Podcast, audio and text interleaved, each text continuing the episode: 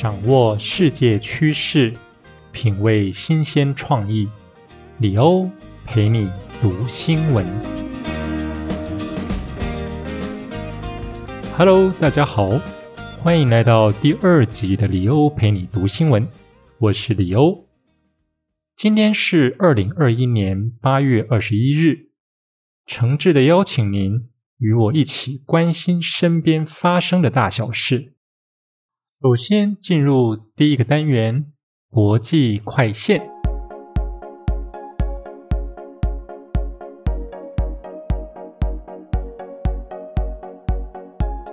第一则新闻：球评模仿东亚口音调侃大谷翔平，IP 歧视遭停职。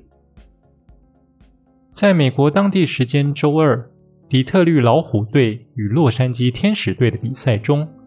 二零一八年入选名人堂的前老虎队投手，也是现任播报员杰克·莫里斯，在第六局轮到大谷翔平打击时，被问及如何向大谷翔平投球时，他故意模仿东亚口音，用夸张的言语表示：“最好要非常非常小心。” Now what do you do with Shohei Otani? Be very, very careful. 这种充满种族偏见的行为。立刻引来批评。即使当大谷翔平在第九局上场打击时，莫里斯立刻为此行为向亚洲族群道歉，后来还是受到无限期停止播报的处分。莫里斯是这么说的：“如果我的发言让人不愉快的话，在这边道歉，尤其是对亚洲族群。”莫里斯接着谈论他对大谷才华的尊重。但底特律福斯体育台也在事后表达对莫里斯言论的失望，并在网络发表声明，宣布莫里斯已被无限期暂停老虎队的转播工作，他将接受偏见教育，严厉指出公司对偏见或歧视采取零容忍的态度，并对莫里斯的言论深表歉意。看完这一则新闻。我们常常在不知不觉中，就会对于一些特定族群发生有歧视的行为，甚至我们也会自然而然地合理化自己的行为和思考模式。一般说来，所谓的歧视，除了源自于种族优越感的欺凌行为之外，最容易被忽略的，往往源自于某种刻板印象的标记，比方说。我们常常会说原住民很会唱歌，这就是一种典型的刻板印象，进而形成对特定团体的偏见。譬如，在美国，常常是说如果发生贩毒案件，八成是黑人犯的，进一步变成歧视的言语或行为。无论如何，一旦存在歧视与被歧视的关系，对于一个社会来说，其实都是一种病态。第二则新闻：马斯克预告人形特斯拉机器人将在二零二二年推出。全球电动车龙头特斯拉创办人马斯克又有创举，十九日宣布可能会在明年推出人形特斯拉机器人原型机，将用来执行危险、重复或太无聊而人们不愿意从事的工作。马斯克在特斯拉的人工智慧日发表上述计划。他表示，特斯拉机器人的身高大约五尺八寸，能执行用扳手替汽车安装螺栓，或是到商店采购生活用品等工作。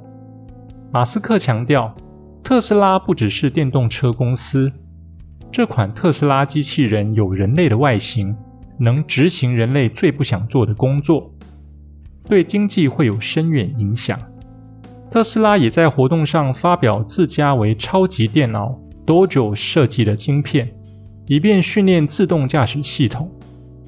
Dojo 是一部能够利用海量视频资料做无人监管标注和训练的超级电脑。马斯克说，Dojo 将从明年开始运作。呃。虽然无人驾驶的技术啊，从目前几个状况看起来似乎还有一段路要走啊，但是目前依赖人力执行的许多动作，未来将被机器人取代，应该可以说是能够被预期的。第三则新闻：数独之父侠志真启罹癌病逝，享寿六十九岁。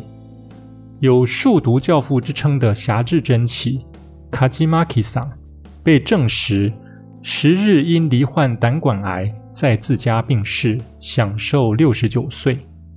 他生前因将来自美国的九乘九方格数字游戏命名为“数独”，并将数独发扬光大而闻名。事实上，侠志真起七月才刚从自己创立的尼科利公司退休，转任董事，没想到才过不到一个月就离开人世。尼科利公司发表声明，葬礼仅开放亲友参加。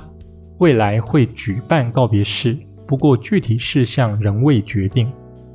侠志真起一九八四年发现一款来自国外的数字益智游戏，必须在九乘九宫格的横纵向内不重复填入一到九的数字，并将其命名为“数独”。同时，在杂志上详细介绍了这款益智游戏。随着各国媒体报道，“数独”瞬间爆红。一跃成为全球知名的益智游戏。呃，数独真的是一款充满逻辑思考跟数理思考的益智游戏，适合不同年龄层的人。大家今后啊，要怀着缅怀与感恩的心呢，一起搜多苦哦。接着进入下一个单元，熟悉的本土味。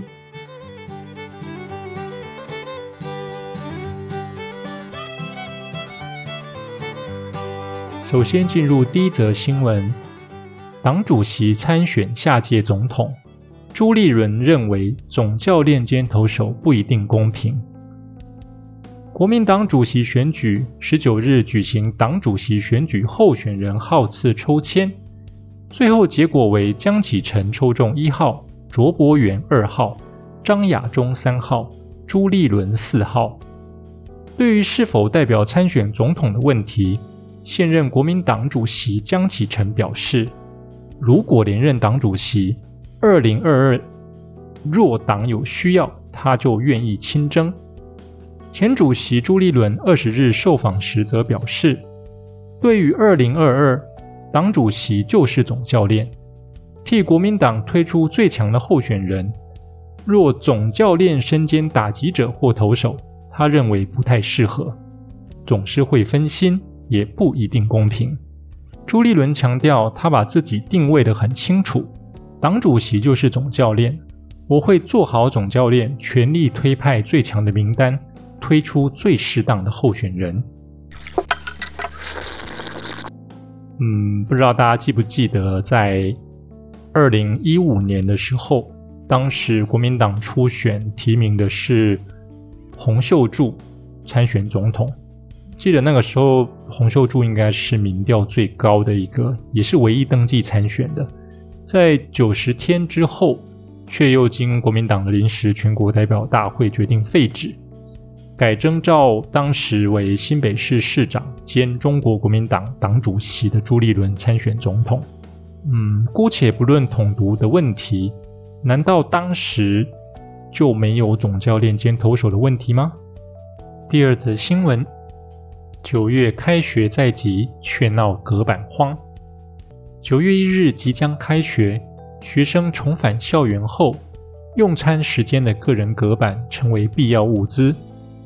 但民众党立委赖香林竟在脸书表示，许多学校防疫经费不足，无法购足一片上百元的隔板，甚至隔板也出现缺货。有学校反映，有钱也买不到。教育部应全面盘点各校隔板准备情况，尽速协助不足的学校。经济部也应协调隔板供货厂商，加速生产。教育部以一位学生一百元计算，编列三亿四百多万元，让学校购买防疫物资，包括隔板、快筛试剂、备用口罩及酒精等。但不少学校反映，其中隔板补助最高八十元。但市售透明隔板早已喊到上百元。是的，在这一波疫情之下，百业萧条，亚克力隔板可以算是时势所趋啊，逆势上扬的一个产业。然而，既然政府想要有条件的让人民恢复正常生活，想要让学生可以安全的到学校上课，如果隔板是防疫新生活必须要有的设施，那么，与其让学校各自采购啊，或任由厂商抬高物价，政府是不是应该考虑在适当的时机介入呢？第三则新闻：华航空姐夜勤争议，大法官宣告劳基法第四十九条第一项即日失效。中华航空多次遭桃园市政府查到空姐在晚间十时。至隔天早上六时之间工作，违反劳基法第四十九条第一项相关规定。其中一件财罚三十万元案败诉确定后，申请释宪。另外，家乐福大卖场也因同样情形多次挨罚，申请释宪。大法官二十日作出释字第八零七号解释。宣告劳基法第四十九条第一项违反宪法保障性别平等意志，即日起失效。劳基法第四十九条第一项规定，除非工会或劳资会议同意，否则雇主不能安排女性员工于晚间十时至隔天早上六时之间工作。至于怀孕或哺乳期的女工，绝对不能夜间工作。大法官认为。需经工会或劳资会议同意，女性才可以夜间工作，如同限制女性劳工的就业机会。但男性劳工就没有这些限制，相关规定显然以性别为分类标准，对女性劳工形成不利的差别待遇。至于当初立法是基于社会治安，女性要负生养子女责任，女性需照顾家庭及保护女性健康等目的。大法官则认为，女性夜行的人身安全，国家有义务积极采取各种安全保护措施，例如雇主必要时应提供夜间工作女性交通工具或宿舍，而非采取禁止女性夜间工作。此外，男女劳工都可能面临夜间工作与日常家务的双重负担，不限于女性，教养子女或照顾家庭的责任。也不该单独由女性承担，而所谓夜间工作违反生理时钟，可能危害健康，也是不分男女。女性劳工是否适于夜间工作，牵涉到个人意愿与个别条件，未必适宜全部由工会或劳资会议代表所有女性劳工做决定。何况各种事业单位的工会组成结构与实际运作极为复杂多样，工会成员的性别比例也不同。不应由工会或劳资会议取代个别女性劳工的意愿。是的，教养子女或照顾家庭本来就不应该是专属于女性的责任。大法官这一次的解释是一个进步的解释。不过换个角度来看，不知道女性朋友们又是怎么想的？是觉得现行规定会剥夺女性的工作权，或者是觉得？是对女性的具体权益的保障呢？接下来进入第三个单元：历史上的今天。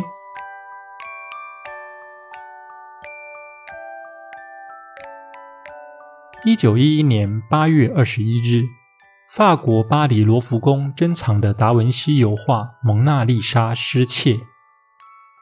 一九一一年的今天。曾在罗浮宫内担任油漆匠的温琴卓·佩鲁贾，于闭馆时躲入储藏室，趁隔天周一休馆取下画作，藏于大衣内窃出博物馆。馆方于二十二日发现蒙娜丽莎遭窃，于是进行一周闭馆调查，并寄出高额悬赏金。两年后，佩鲁贾觉得风头已过。想要将蒙娜丽莎卖给佛罗伦斯乌斐兹美术馆，遭警方逮捕。被捕后，佩鲁贾声称蒙娜丽莎是意大利的财产，理所当然该回到意大利。也因此，佩鲁贾获得意大利国民广泛同情，象征性的将佩鲁贾只拘禁六个月。另外，在今天出生的名人有清朝戏剧家洪升、美国篮球明星威尔特·张伯伦。同时，今天还是摩洛哥的青年节哦。以上新闻由李欧陪你读新闻直播，我是 Rio，我们下次见，拜拜。